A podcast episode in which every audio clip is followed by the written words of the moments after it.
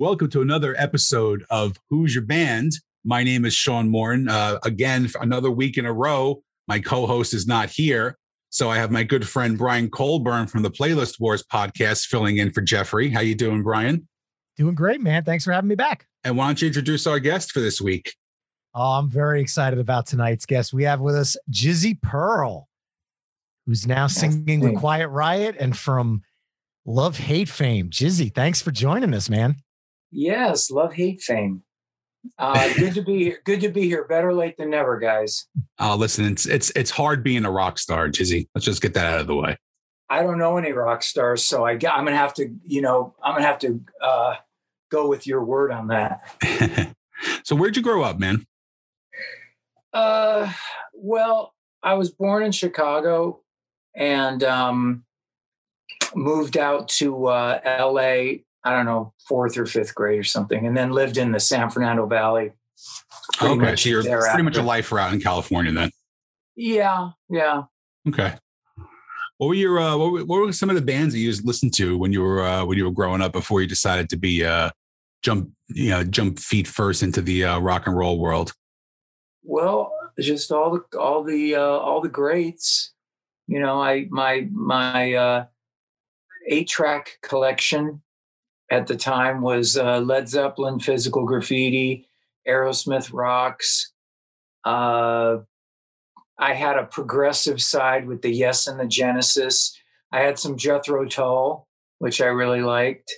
Uh, Aqualung, obviously, and and other records, and uh, you know Black Sabbath and uh, the Who, and uh, Pink Floyd, of course. I, I still say that uh, three albums in a row from Pink Floyd, which is what Animals, Wish You Were Here, and Dark Side. I think it's those three in a row. It's probably the three greatest albums in a row by one specific mm-hmm. artist. Yeah, I was into the Zeppelin, uh, especially Physical Graffiti and uh, and Aerosmith. I mean, Get Your Wings and Rocks are amazing records. Big time. It's why why why do people make the best music when they're fucked up? it's because it's because the mind is open and you're willing to let the things that you may want to hold on to just let it all out. I mean, Joe Perry's up in his spare bedroom blowing guns off and stuff, and they're all fucking high on coke and stuff, and yet they made that amazing record. It's just, it's just funny to me. It's it's funny. And now, yeah. the now these days, there's kids that are just sitting on a computer typing beats on their on their computers and they're you know they're worried about their Adderall and their pumpkin spice lattes, and these people were wow. literally doing coke off strippers' assholes, and they were recording well, the greatest music of all time. There, the difference between then and now uh, is that in the back in my day, you had to do like people ask me, you know, how did you make it? Well, a million gigs, yeah, a million 999,000 shitty ones. And then you know you get your record deal and and then you know things start to slowly get better. But nobody these days seems to have the attention span to to give it years. You know what i mean? Like facebook sure. will give you months you know? Well if this band doesn't get signed in 3 months you know i'm out of here cuz uh cuz i'm just too amazing a talent on Facebook. You know, I mean, just check out my likes. You know, it, it's just before the internet and Facebook, you really just it was more organic and and people I don't know, it was just a better time for music in my opinion. I, I agree with that too. But on the flip side, I I do like the fact that artists now are putting out singles. So you're not mm-hmm. waiting three years for a whole album and if you have a specific artist that you like like we were just talking before off camera about guns n' roses putting out their first song in 26 years or something like that mm-hmm. not the greatest song in the world but we also don't have to wait another five years for them to put an album out you still get a little bit of taste of, of new music but it's good and bad because again you can have these flash in a pan artists who have one song and they can mm-hmm. make 15 million dollars off this one song too yeah, but that's that's like winning the lottery. I mean, that hardly ever happens. Um, I think that the single thing is is paying homage for the streaming. You know what I mean? Oh, you're getting streams and stuff. It's just you know the the record companies made a Faustian deal with uh, Spotify to pay their artists nothing, Yeah. and people get to get the music, and the artist gets shafted yet again. I remember one of the guitar players from Trivium posted a picture and said something to the effect of like 180 million streams and here's my check and it was like $47 it's just i mean back in the day record companies fucked bands over and took their publishing and it was just an accepted thing. It was um you know quiet riot signed a bad record deal but if they hadn't signed that deal they probably nothing you know what i mean it's it's the double-edged sword. again, you have to make a deal to get forward but sometimes it takes you out of you know there's just it, it's it's a hard business to make a living off of. So if you can make a living off it you just count your blessings. You know you just go fuck. I mean i'm actually paying bills with music. How amazing is that? I wanted to drop in here because we're talking about how times have changed now. And Jiz, you had the chance, like I said earlier, of love, hate, fame, because I am a fan of both Blackout in the Red Room and Wasted in America.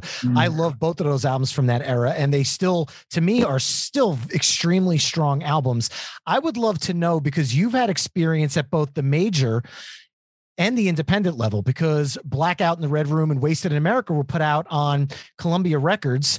And the new album that you're working on that you've dropped a few singles from is coming out on Golden Robot, which is at the independent scene. I'd love to know what the difference you feel is working with the major label versus working with an independent such as that. And but with the timing has changed as well because we're not in 1990 anymore. So I'd love to hear what We're your not? thoughts are. I wish we were, but we're not, sadly. Fuck. um, well, lots of differences, um, but they have to do with the times. Let's just say 1990. Bands, record companies paid for bands for for tour support, basically, and you got to be on a bus and you got to tour, and you went into massive debt, but that was part of the game as well. You know what I mean? Uh, the record company would assume a certain amount of debt to risk as far as pushing your record and stuff like that. So, in my time in Love Hate, Columbia Records gave us just years of touring. I mean, I toured off the Blackout record for 10 months straight. I came back, I didn't even remember where I lived because I'd been gone so long. And, you know, Europe with Ozzy, Europe with Skid Row, arenas and stadiums with ACDC and Dio, and it, you know, it goes on and on and on. So what they give you is that Hammer of the Gods glory rock and roll fantasy that that that you know made you want to do it in the first place. The payoff for the decade of poverty and struggling and eating shit and having your parents think you're a joke and you know uh but that was then. They don't do that anymore. Record labels if there even are any they don't give the money because they know that people don't buy records.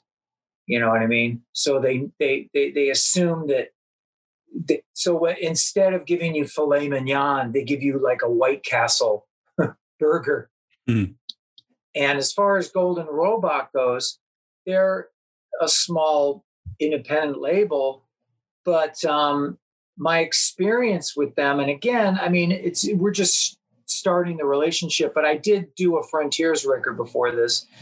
So i'm i'm assuming it's along similar you know boundaries you know they they do what they do. They they don't give you tour support. They give you money to make a record which is cool and they market it as best they can given the internet you know what i mean? You're not going to get full page ads and spin magazine or anything like that. You're going to get what they can give you and your record's going to do what it's going to do.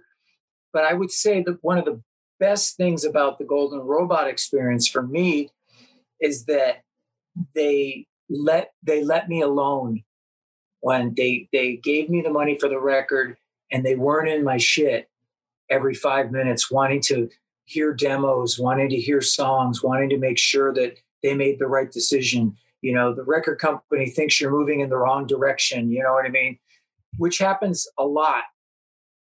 You know especially back then i mean the record company calls you and they say jump and you say how high you know what i mean because because you're owned by them. But Golden Robot let me alone and trusted that I would make a good record. And um, and when I delivered it, you know what I mean. Everyone was happy, including me. You know what I mean. Freedom to be able to do what you want and confidence and trust are I guess that's based on the fact that I've made so many records. You know what I mean? That mm-hmm. I'm not some new artist that's just going to go reggae like off to left field. You know what I mean? They pretty much know what they're going to get. They're going to get the, the jizzy voice, the ACDC, you know, nails on the chalkboard, and, you know, four chord rock. Well, the one thing I, th- I, think that's interesting because with Love Hate, I always felt that there was a diversity to the music where you'd get a song well, like was. Blackout in the Red Room, and then you'd get a song like Don't Fuck With Me, which mm. was very much sounding like that song that you would write when you're sitting on the tour bus just having a jam with your friends. Uh, does the new album kind of contain that kind of diversity like you had on the earlier albums? I would say it doesn't. The thing about Love Hate, and I'm saying the original four guys, is that all of us had different influences and all of us had different input. And um, that's why Blackout in the Red Room kind of sounds like three different bands. You know what I mean? You've got your Jane's Addiction, and then you've got your Flea Chili Peppers, mm-hmm. and then you got your ACDC. But it's all sort of tied together by the loud guitars and drums and my vocals, which are, you know, up there. So uh, different influences when you got four guys, four four Napoleons, everybody wanting to, you know, make sure that their part gets in the song and you know what I mean? And then all the fighting and the, the throwing of bottles ensues.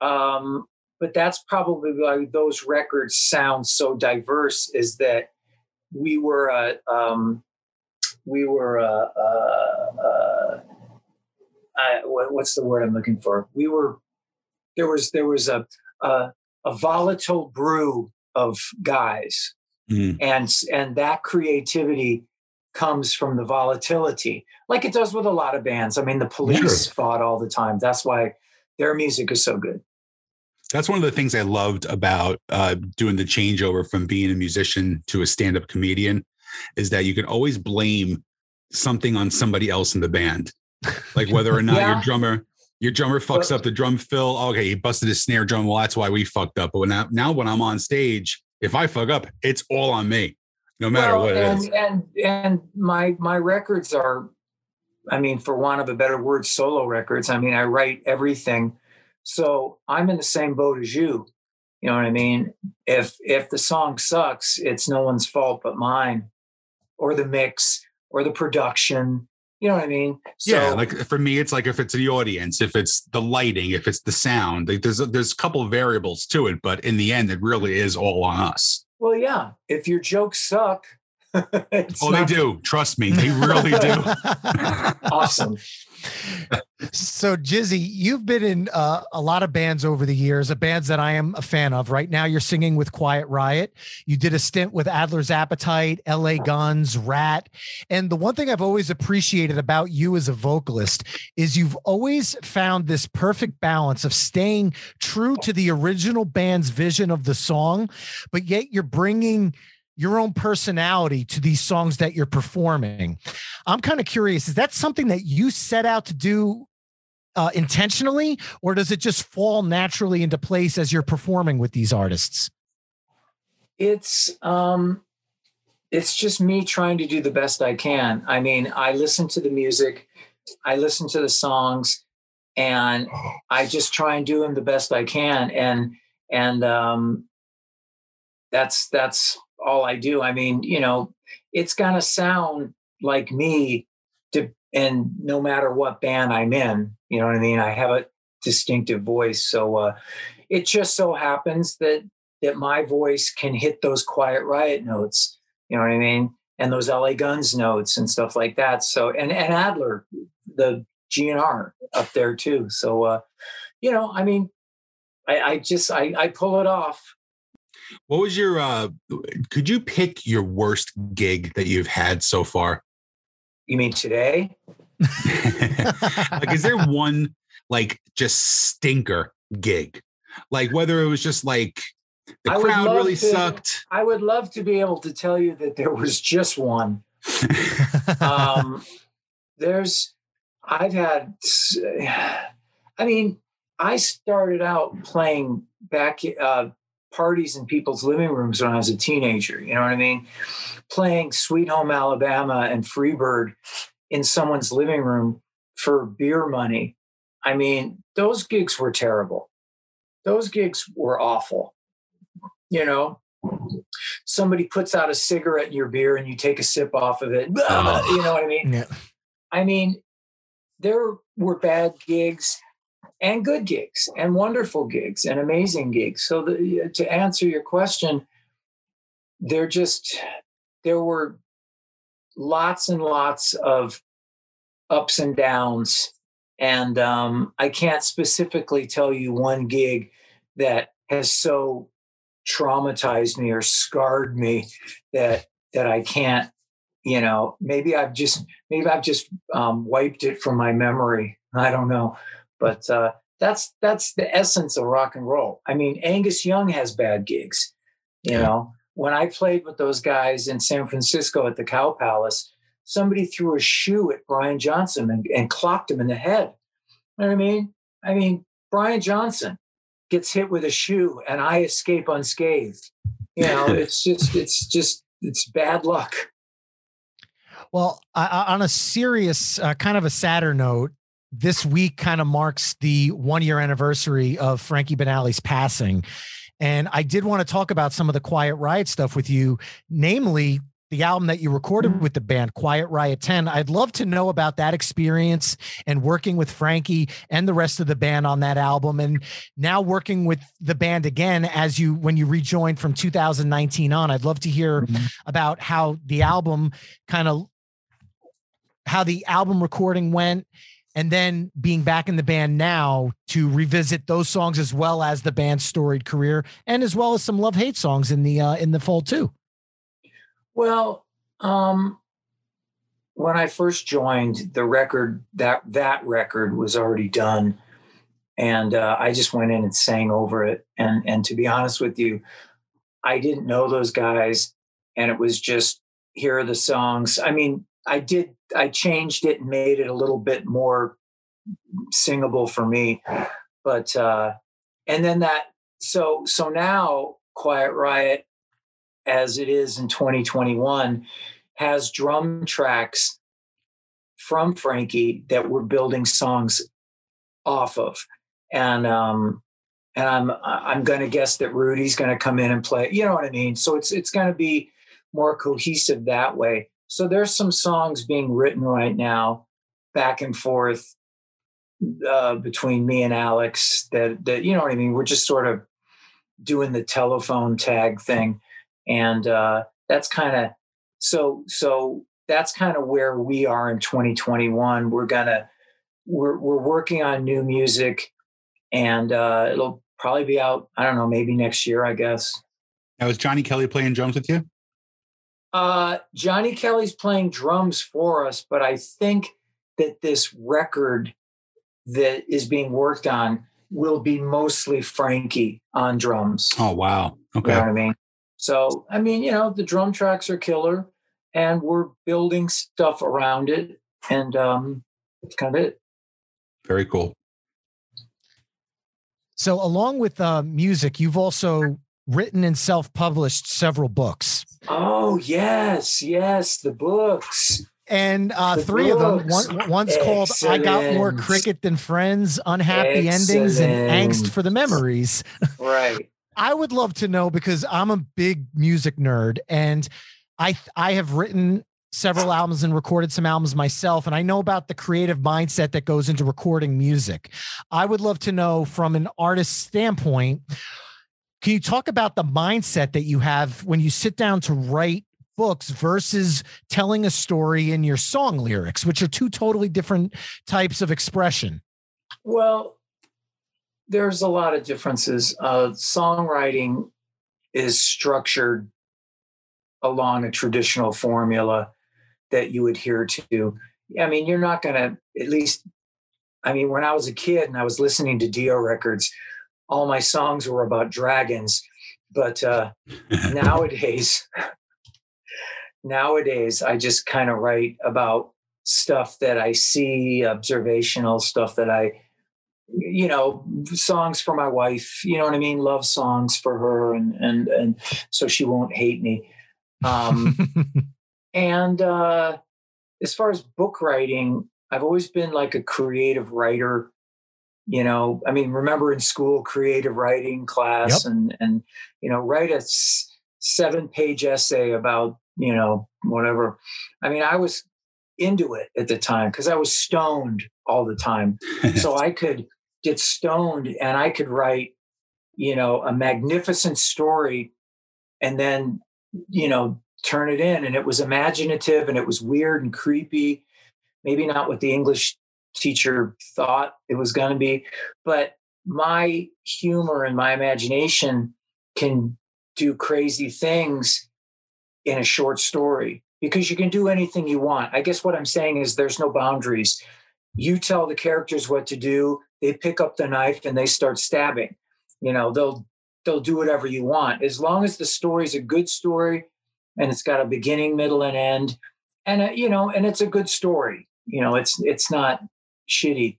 So my books are half short stories, fiction in a sort of a dark H.P. Lovecraft uh, of a way and and the other half is sort of a sunset strip trash talk backstage reminiscent uh, stuff i've seen stuff that you know people backstage in the in the in the in the arena world you know what the shit that goes on basically the the good the bad the ugly the wine the women the song i mean you know i try to i try to make it as real as as uh, as it is. You know what I mean, or where it was, and um, that's kind of it. Now, the first one sold out, correctly? Am I right? Yeah, yeah. And I'm writing a fourth book, and um, and the other two, angst for the memories and unhappy endings, are available at jizzypearl.net. That's and, a great um, fucking. That is a great fucking title. Angst for the right? memories. That's great. Yeah. I love that. Originally, the the title of the book was going to be Caligula, Fran, and Ollie, but I didn't think that people would get it, so I just changed it. Yeah, Angst for the Memories and Unhappy Endings. They're they're great books, and they're available at jizzypearl.net. And and uh, my fourth book is is two thirds done and that one will be out probably January of next year. Very cool. Now you got a new single coming out too. Yes, yes. Tomorrow yeah. or uh, Tuesday. Uh, yeah, yeah. Want to be somebody off my um off my uh, Golden Robot record release, and the record's going to be called Hell California, and uh, I guess that comes out in February of next year as well. So, and there'll be another single. You know what I mean? I heard the, I heard the Soul Mama track that you dropped. I want to say back in May for it. It's it's awesome. It's definitely yeah, an awesome track. You know, it's it's it's heavy, dude. It's it's it's it was me trying to do a back in black. You know what I mean? Just simple drums, bass, you know, and screeching vocals. My trademark. Well, over the course of your career now like i said i mentioned the bands that you've been a part of and if you look back over the decades if you had to pick three songs that you've performed, whether it's ones that you wrote with Love Hate or songs with other bands, what would be three of your favorite songs to go out on stage and sing for people? Hmm.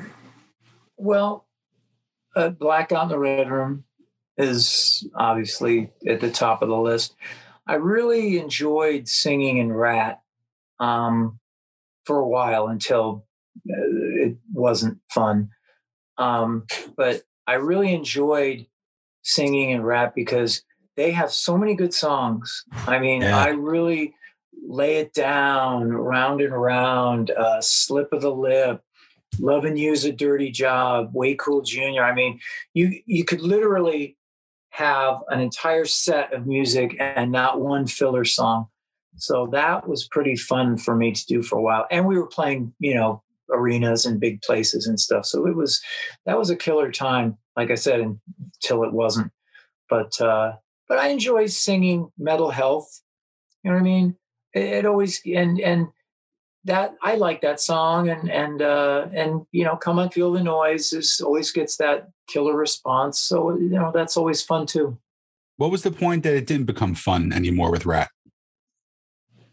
When certain people just became too much too much to take shall mm we say okay. i mean i don't want to i don't want to sit and drag anyone's no. name through the dirt i don't i that's not my style but you know personalities notwithstanding uh without mentioning names it got to be a little intolerable after six and a half years and so i decided to leave well, it's interesting because anyone that's been in a band knows that a band is kind of like your second marriage outside of your real one. You're married to these people that you're in a band with. And when you kind of enter in to a marriage as kind of the new guy singing these songs that they had written as part of maybe their former spouse or something, there there has to be a, a, strange dynamic to it that I wonder if after a certain time maybe reared its ugly head or whatever you'd want to call it. No, I just think people's personalities. I just think that um, a lot of times bands that have been together a long time, uh, they just don't get along. You know what I mean? They just fight all the time. And generally, the fights are about stupid shit from 30 or 40 years ago. It's not, you know, it, it manifests itself in like I want that song in the set. Fuck you, I want that song in the set. But it really it comes from 30 or 40 years of of just being forced to be chained to people that maybe you weren't, you know what I mean? That you weren't mm-hmm. uh, really friends with. And as far as me joining and coming into bands, you know, it's generally just been as a hired gun. You know what I mean? Here, mm-hmm. I get paid for singing these songs, like in Ratt, or you know, LA Guns was more of a band thing. I mean, there was more democracy back then with Tracii and stuff like that. But other bands, it's just understood. You know, you it's business. You know, it's business. You you you show up, you you do your gig, and you know that's it. Whenever I have a, a musician on, I like to ask them this question and it could be living or dead. So now you're the singer, obviously. You can pick your ultimate all star band that you play with and you go on the road with and you make an album with. So you can pick two guitar players or one or a bass player and a drummer. Who is your ultimate band uh, that you would put together? I, you know, I've seen these questions posed posed to people before, and um, I don't have a dream band. I've played with great guitar players, Tracii and Warren DeMartini. Um, I've had the experience of playing with amazing musicians just in jams and, and solo things and stuff like that. Amazing musicians, you know. Um, so there is there is no dream band and and as far as I'm concerned I've I've got to play with a lot of great people and uh and uh I've I've I've I'm fulfilled that was the answer I was expecting. Some people, some people will always say, "No, you know, it's it's my band now," and I call them on their bullshit. And I'm like, you know what? You're full of shit. You just don't want to piss your band off. But that was well, that was a good that was, that was a good answer. Guys, I mean, a lot of guys, oh, I want to play with Prince. You know, well, Prince would not want to play with you. right. Right. You know what I mean? It's just, you know, you you get the you get the experience of playing with a lot of people or I do over the years. And I and I cherish those experiences because um when you're on stage with somebody, it's like you're both in a luge going down the the icy thing and and the twists and turns and and uh and it's an amazing thing. And, and as i said i've got to play with uh great musicians bass players drummers guitar players you know what i mean? So so i've had some you know good times. Anything else brian no, man, I'm I'm looking forward to hearing Hell California next year, and now apparently another Quiet Riot album as well. So there's mm-hmm. going to be a lot of stuff that and the new book. So it's going to be 2022 yeah. is shaping up to be a very busy year for you. Well, barring a lockdown, I would have to agree with you. But uh, yeah, the books are available at jizzypearl.net. My Golden Robot single comes out next week called "Want to Be Somebody." And uh, it's killer. I mean, my record. Of course, everyone says that their new record is killer and it's the best thing they've ever done, but I mean it. and cool. uh, yeah, fourth book, and and if people want to check out my books, if they're intrigued by my uh, wicked sense of reality, then they should go check them out, and uh, maybe they might dig them. Well, Jizzy, thank you so much for coming on the episode, man. It was a real, it was a real pleasure a real okay. good pleasure. And uh, everybody go to jizzypearl.net. Check out the uh, new music coming out. Check out the books you can get on sale. I think the first one you said is sold out. Are you repressing it? No, I don't think so. I think no? I think uh, that comes under the "you snooze, you lose." yeah, thing. I hear you. Well, again, Brian from the Playlist Wars podcast, thank you so much for filling in for uh, Jeff on this podcast. I greatly My pleasure, appreciate man. it. Thank you for having me. And uh, guys, keep liking the page, subscribe to the podcast, and uh, we will see you next week. Thank you guys both coming on for the show. Okay, man. Later. Take care.